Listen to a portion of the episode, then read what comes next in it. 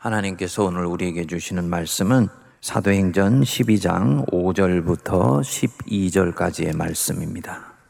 이에 베드로는 옥에 갇혔고 교회는 그를 위하여 간절히 하나님께 기도하더라. 헤롯이 잡아내려고 하는 그 전날 밤에 베드로가 두 군인 틈에서 두 쇠사슬에 매어 누워 자는데 파수꾼들이 문 밖에서 옥을 지키더니 호련히 주의 사자가 나타나매 옥중의 광채가 빛나며 또 베드로의 옆구리를 쳐 깨워 이르되 급히 일어나라 하니 쇠사슬이 그 손에서 벗어지더라. 천사가 이르되 띠를 띠고 신을 신으라 하거늘 베드로가 그대로 하니 천사가 또 이르되 겉옷을 입고 따라오라 한데 베드로가 나와서 따라갈새 천사가 하는 것이 생시인 줄 알지 못하고 환상을 보는가 하니라 이에 첫째와 둘째 파수를 지나 시내로 동안 쇠문에 이르니 문이 저절로 열리는지라. 나와서 한 거리를 지나매 천사가 곧 떠나더라. 이에 베드로가 정신이 들어 이르되 내가 이제야 참으로 주께서 그의 천사를 보내어 나를 헤롯의 손과 유대 백성의 모든 기대에서 벗어나게 하신 줄 알겠노라 하여 깨닫고 마가라 하는 요한의 어머니 마리아의 집에 가니 여러 사람이 거기에 모여 기도하고 있더라. 아멘. A라는 그리스도인이 있는데 이 사람은 요즘 고민이 참 많이 있습니다. 학부 때 국제정치학을 전공을 하고 졸업을 하고 직장 생활을 하다가 마침내 본인이 그토록 꿈꾸며 기대했던 유학을 할 수 있는 길이 열린 것입니다. 그런데 때마침 다른 직장에서 지금 다니는 직장보다 1.5배의 셀러리를 주겠다고 과장으로 승진해서 스카우트를 하겠다고 제안이 왔습니다. 그는 대학에 다닐 때부터 그리스도인으로서 나라와 나라 간의 평화와 화해를 위해 일하고 싶다 하는 마음으로 이 국제 정치학을 공부를 한 것입니다. 그래서 기회가 되면 외국에 나가서 공부하고 국제기구 같은 곳에 가서 피스메이커, 화평케 하는 자가 되는 그런 꿈을 꾼 것입니다. 그 꿈이 이제 이루어질 수 있는 길이 열린 것처럼 보이는 것입니다. 그런데 문제가 있습니다. 돈입니다. 재정이 없어서 1년만 공부하면 그 뒤를 장담할 수가 없는 거예요. 이런 고민을 하는 중에 때마침 다른 회사에서 호조권의 제의가 들어온 것이지요. 어떻게 해야 되는가? 주변에 있는 친구들은 말합니다. 자네가 그런 꿈을 꾸는 건 자유지만 자네 그런 꿈을 이룰 수 있는 사람은 천 명 중에 한 명이야. 이 불경기에 어떻게 돈도 없이 외국에 나가서 공부를 하려고 그래. 거기다가 누가 국제기구에서 자네를 기다려주고 있대. 나중에 오도 가도 못하는 일이 생겨. 이렇게 얘기를 합니다. 부모님도 길이 없는 것도 아닌데 왜 굳이 그런 힘든 길을 찾아가려고 하냐고 말리는 거예요. 성도님들 좀 낯선 사례 같이 보입니다만 사실은 그렇지가 않습니다. 우리가 살다 보면 이와 유사한 상황이 굉장히 많이 있습니다.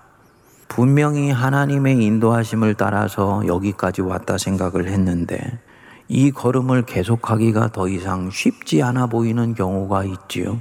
계속 이렇게 가면 실패할 것 같은 그런 염려와 걱정이 밀려오게 되는 거예요.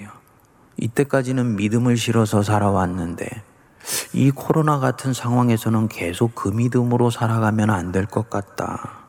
뭔가 지혜롭게 처신해야 되는 것이 아닌가? 뭐 이런 생각이 드는 것입니다. 그래서 마음이 혼란스럽기도 하고 어떻게 해야 될지 갈피를 잡지 못하는 것입니다. 하나님이 이런 나를 어떻게 보시는지 이런저런 생각이 드는 것이지요. 오늘 본문은 바로 이런 문제를 다루고 있다고 보면 됩니다. 무대는 안디옥에서 다시 예루살렘으로 옮겨왔습니다. 헤로당이 교회를 박해해서 사도 중에 한 사람 야고보 요한의 형제인 야고보를 죽이고는 이제 베드로까지 체포하여서 감옥에 넣었습니다.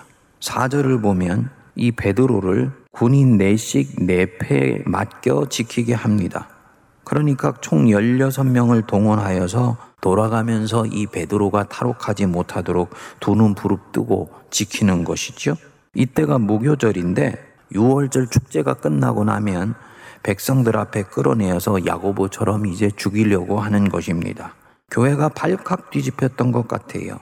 5절 후반부에 보시면 교회는 그를 위하여 간절히 하나님께 기도하더라. 당연하지요.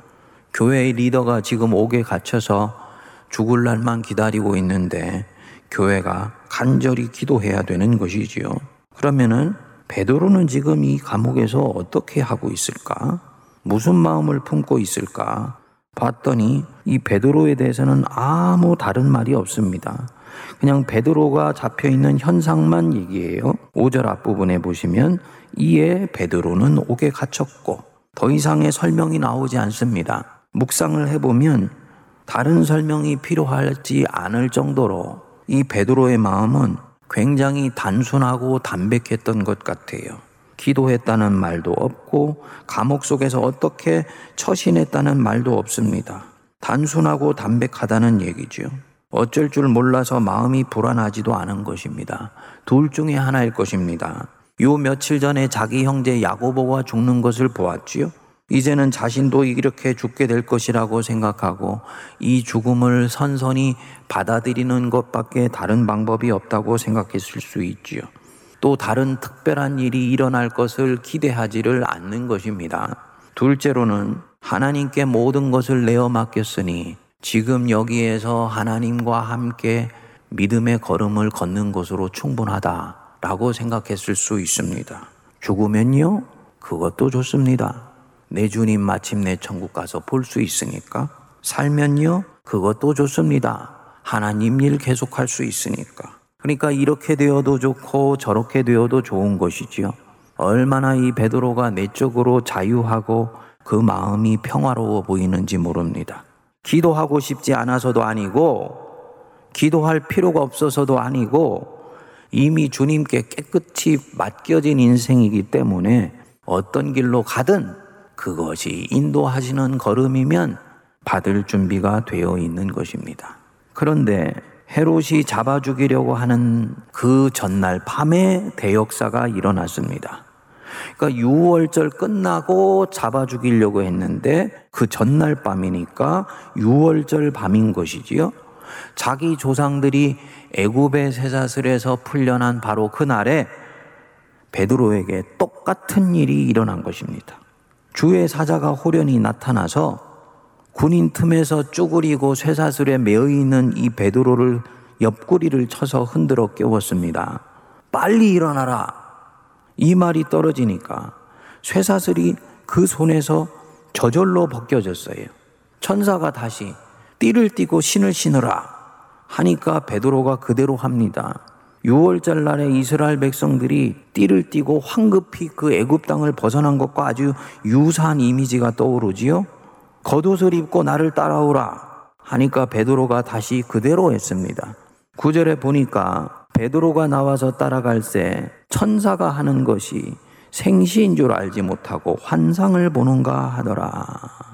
환상인 줄 알았는데 결국은 16명의 베드로를 지키는 군인도 소용이 없고 첫째 문, 둘째 문 지키는 파수꾼도 이 베드로가 가는 걸음을 막지를 못합니다. 비몽사몽 중에 자유의 몸이 되어서 길거리 한복판에 섰을 때 천사는 온데가 없이 떠나가고 그는 자기를 위해 기도하는 그 교회의 품에 안기게 됩니다. 돌이켜보면 베드로가 감옥에서 나온 것이 이번이 처음이 아니지요. 이전에 사도행전 5장에서도 주의 사자가 밤에 옥문을 열고 그를 구해준 적이 있습니다. 하지만 이번의 기적은 좀 남달라요. 그때는 베드로를 죽이려고 하지 않았었습니다. 이번에는 죽이려고 한 거예요. 인생의 길이 끊어지기 직전에 이런 일이 일어난 것입니다. 실제로 다시 본문 12장 2절로 돌아가 보면 요한의 형제 야고보를 칼로 죽였다. 보시지요? 같은 사도인데 요한의 형제 야고보는 헤로드 왕의 칼에 의해서 죽임을 당합니다. 인생의 길이 거기서 끊겨서 끝이 났습니다. 베드로가 이제 같은 운명에 처해지는 것은 불을 보듯 뻔한 거예요. 그런데 이 베드로는 동일한 시간대에 동일한 사람에 의해서 그것도 최고 권력자 헤롯에 의해서 죽임을 당하기 직전에 구사일생으로 살아나는 거지요. 하나님이 죽음의 구덩이에서 그를 건져내신 것입니다. 왜일까? 누구는 이렇게 야고보처럼 비참하게 죽는 것 같은데 누구는 그 죽음의 구덩이에서 건짐을 받고 다시 인생을 살 기회를 얻는다. 도대체 어떤 차이에서 이런 삶의 갈림길이 나타나는 것인가? 다른 것이 아닙니다. 사명 때문입니다. 베드로는 아직 가야 할 길이 있는 것입니다. 이루어야 할 사명이 남아 있는 거예요. 이 사명이 베드로를 그 감옥에서 나오게 해줍니다. 기가 막힐 웅덩이에서 이 사명이 그를 건진받게 해주는 거예요. 뭘 말하겠습니까? 복음은 절대로 감금되지 않습니다.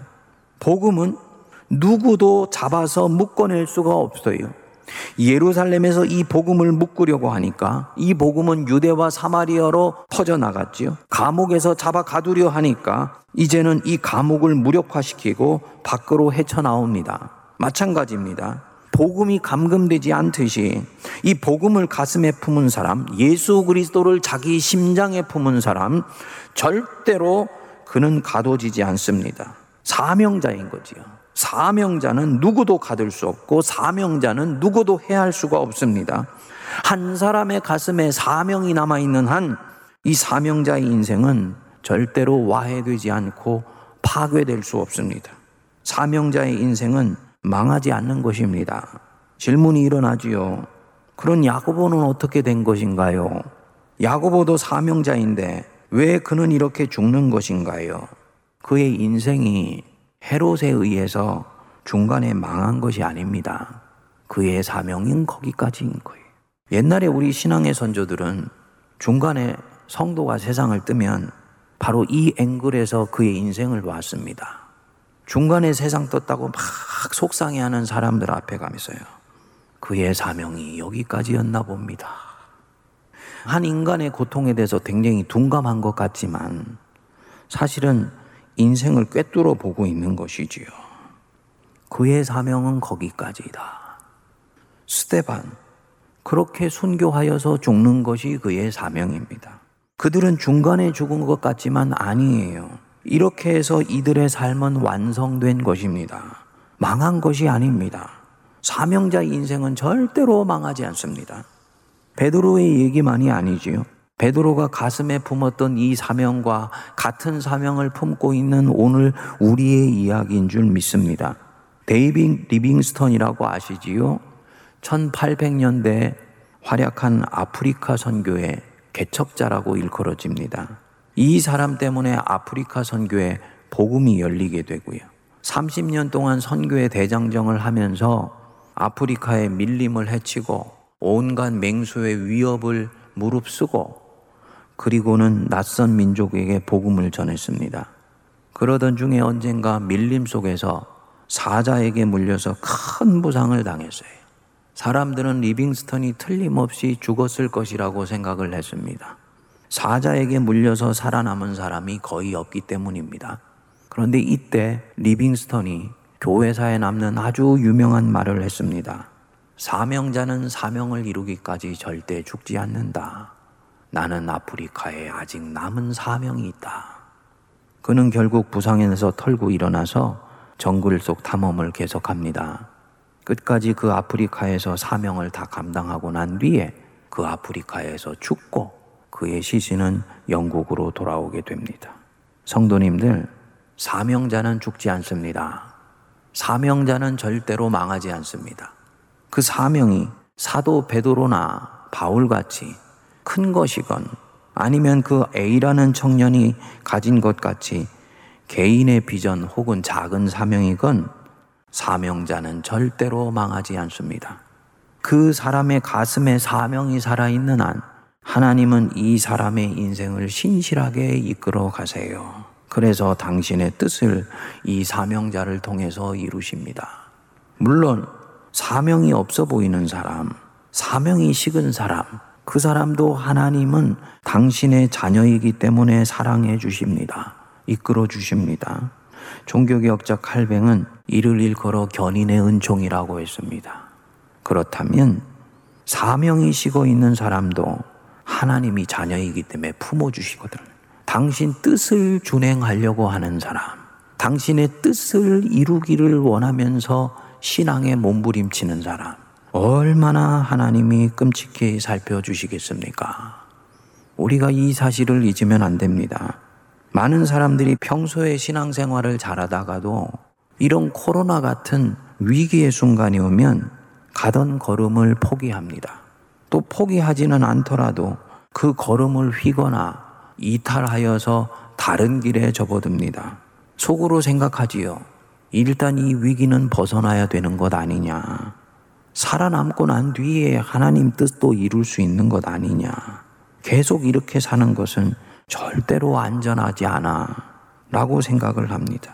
그런데 성경은 이 사람이 대단히 바보스러운 결정을 하고 있다고 봅니다. 왜냐? 지금까지 왔던 걸음이 베드로처럼 하나님의 부르심을 따라온 걸음이라면 이 옥에 갇힌 베드로처럼 하나님께서 사명자의 삶을 이끌어 주시는 것입니다. 인생 감옥에 잠시 떨어져 있는 것 같을지라도 결국은 그곳에서 풀어내어서 이끌어 주세요. 절대로 사명자의 인생은 망하는 법이 없습니다.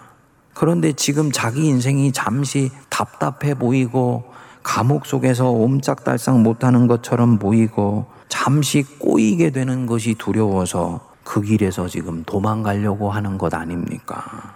그 길로 가시면은 안 돼요. 나 하나는 살아남을지 모르지만 내 인생에서 더 소중한 것을 잃어버리게 됩니다. 뜻이 하늘에서 이루어진 것 같이 땅에서도 이루어지게 하옵소서. 날마다 우리가 그렇게 기도하는데 하나님 뜻이 내 인생 속에서 이루어질 그 기회를 놓치는 거지요. 하나님 뜻이 내 인생 속에 이루어져서 하나님의 영광이 되는 기회를 놓치게 되는 것이지요. 말씀은 안 하시지만 하나님이 얼마나 슬퍼하시는지 모릅니다. 요셉을 한번 보세요. 이 베드로처럼 똑같이 옥에 갇혔지요. 보디발의 아내의 유혹을 뿌리쳤어요. 우리는 참으로 잘했다 하고 그냥 아무 생각 없이 생각할지 모르지만 사실 이 유혹을 뿌리치는 순간부터 그의 인생은 위험해지는 것입니다. 권력자의 아내, 그도 권력자입니다. 이 권력자의 요청을 뿌리쳤다? 도덕적으로는 옳지요.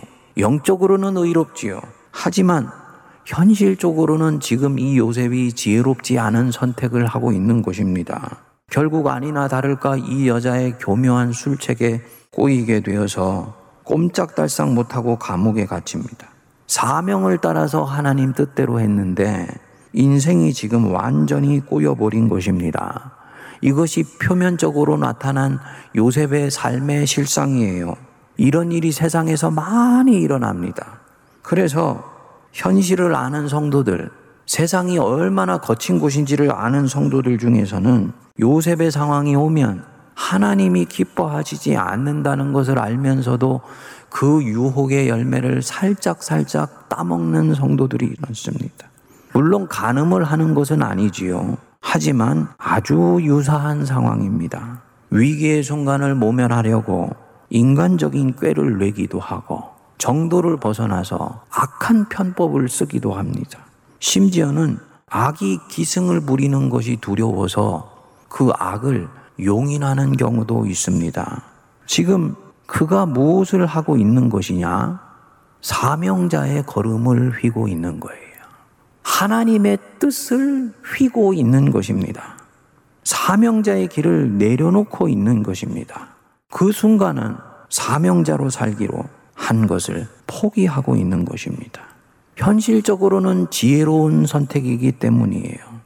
이렇게 사는 삶, 표면적으로는 순탄하지요.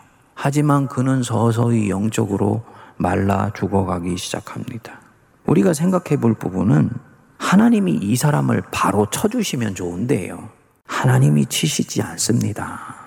이 사람이 연약해서 그렇게 한다는 것을 아세요. 그래서 그 죄를 눈 감아 주시고 계속 그 뒤를 보살펴 주십니다. 견인의 은총이에요. 그러면 주님이 지금 참으시면서 아파하신다라는 것을 알아야 되는데 이 선택한 것을 잘했다고 생각하면서 계속 그 길로 가는 것입니다. 주님 마음은 어떠시냐? 이 사람의 인생을 보면서 하나님 마음은 너무너무나 아프십니다. 이 사람 통해서 당신의 소망을 이루는 것을 꿈꿨는데 그 소망이 깨져버린 것입니다. 요셉은 자기 편하게 살겠다고 이 방향으로 가지 않습니다. 하나님을 진정으로 사랑하는 사람이기 때문입니다. 인생이 당분간 꼬일 수 있다는 것을 알면서도 담대하게 이 여자의 요청을 뿌리칩니다. 그리고 기꺼이 감옥에 내어 던져집니다. 묘한 것은 하나님이 살아계시면서도 이 과정을 그냥 지켜만 보세요. 그리고는 감옥에 간 뒤부터 그의 뒤를 봐주십니다. 그가 감옥에서 형통한 자가 되었다고 얘기하죠. 그리고 이 감옥에서 요셉의 인생에 결정적인 전기가 만들어지는 것입니다. 관원장의 꿈을 해석해 주면서 바로의 앞에 쓸수 있는 바로 도약의 시점이 여기서 만들어지는 거예요. 한번 묵상해 보시죠. 형들에 의해서 배반당해서 만들어진 무대, 보디발의 집, 거기서 결정적인 전기가 만들어지는 것이 아니고 사명자로 살기 위해서 편한 길 뿌리치고 하나님 편에 섰을 때 바로 그 감옥에서 결정적인 전기가 만들어진다. 왜일까? 하나님 편에서 한번 보시자고요. 내가 하나님 앞에서 죄를 지으리까? 하고 당신을 위해서 권력자의 유혹을 뿌리치고 하나님 편에 기꺼이 서기로 결단한 사람. 주님 보시기에 얼마나 귀하게 보이겠습니까? 얼마나 매력적인 사람으로 보이겠습니까? 아, 저 친구에게는 내 일을 다 맡겨도 되겠다. 저 친구에게는 내가 가지고 있는 힘과 권력을 주어도 되겠다. 이때까지 힘과 권력을 주어서 내 일을 이루려고 맡겼더니 오히려 그 힘과 권력에 의해서 타락되는 경우가 더 많았는데 저 요셉이라는 친구는 모든 힘과 권력을 맡겨도 오히려 그 권력을 나 여호와의 일을 오롯이 이루는 일에만 사용하는 사람이 될 수 있겠다. 하나님이 이렇게 생각하지 않겠습니까? 주님이 진정 살아계신 분이시고 진정으로 우리 삶에 역사하시는 분이시라면 당연히 이렇게 생각하시지요. 그래서 이 사명자가 선택하는 것을 보시고 당분간 삶이 힘들어 보일지라도 당신 편에 기꺼이 서는 이 사람을 보시고 당신 자신을 위해서라도 당신 뜻이 이루어지게 하기 위해서라도 이 감옥에 있는 사람을 이제는 그 자리에 그냥 둘 수가 없는 거지요. 하나님한테 손해가 되기 때문입니다. 등산을 하다 보면 정상 오르기 전에 팔부 농선이 제일 힘들다 하지 않습니까? 저는 목회를 하면서 많은 목회자들이나 성도님들이 신앙의 경주에서 위기의 상황이 왔을 때이 팔부 농선을 넘지 못하는 경우들을 많이 보았습니다. 왔던 걸음을 변질하기도 하고요. 그 걸음을 휘기도 하고요. 자기가 가진 믿음을 꿀꺽 삼켜버리고 믿음 없는 것처럼 처신하는 경우들을 많이 보았습니다. 계속 소명을 이루기 위해서 그 걸음 걸어가기에는 생의 짐이 너무 버겁게 느껴지기 때문인 거지요. 그래서 슬그머니 내려놓기도 하고 적당히 믿기로 다짐하기도 하고 심지어는 이제부터 자기가 아닌 삶을 살아가기도 합니다. 사도 베드로가 이런 삶에 대해서 얘기를 했습니다. 그는 개가 그 토하였던 것에 돌아가고 돼지가 씻었다가 더러운 구덩이에 도로 눕는 것과 같다. 사명자가 망하지 않는다는 것을 잊고 과거에 자기가 버려버렸던 그 자리로 돌아가려고 하는 것. 그것은 개가 토하였던 곳으로 돌아가고 돼지가 씻었다가 더러운 구덩이로 다시 가는 것과 마찬가지다. 사명자가 망하지 않는다는 것을 잊은 것입니다. 사명자는 받은 사명 때문에 때때로는 옥살이 하는 것 같은 이 답답해 보이는 삶의 걸음도 견뎌야 한다는 것을 잊은 것이지요. 우리 성도님들 중에 오늘 말씀을 들으면서 아, 내가 인생 광야길 힘들다고 잠시 내게 주신 사명을 슬며시 놓아버리고 싶은 마음이 들었다 하는 분이 있다면 주님께 지금이라도 회개하고 주님께서 내게 주신 이 사명 견고히 붙들 수 있게 되기를 바랍니다. 그분이 하나님의 마음을 지금 훔쳐가고 있는 자예요. 우리가 부르심 때문에 베드로나 요셉처럼 앞도 보이지 않고 뒤도 보이지 않고 위도 막힌 것 같고 답답한 인생길 살아갈 수 있어요.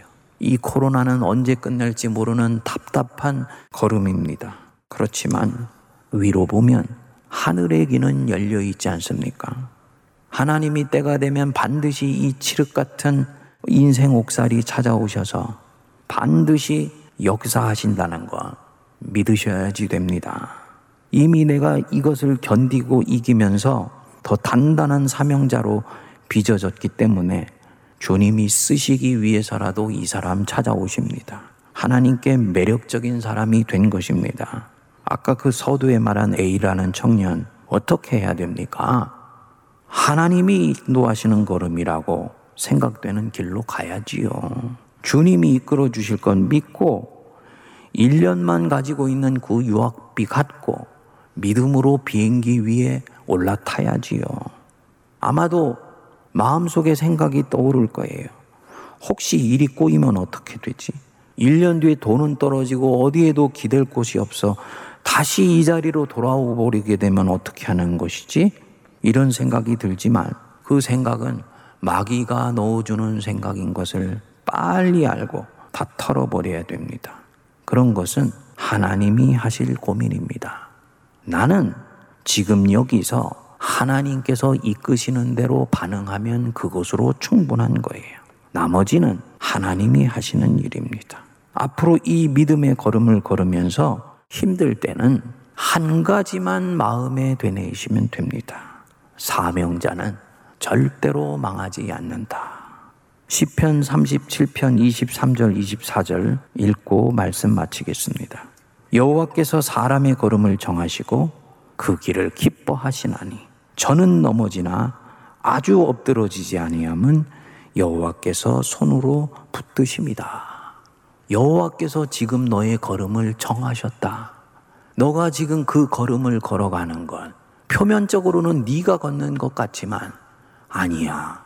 그것은 하나님께서 정하신 걸음이야.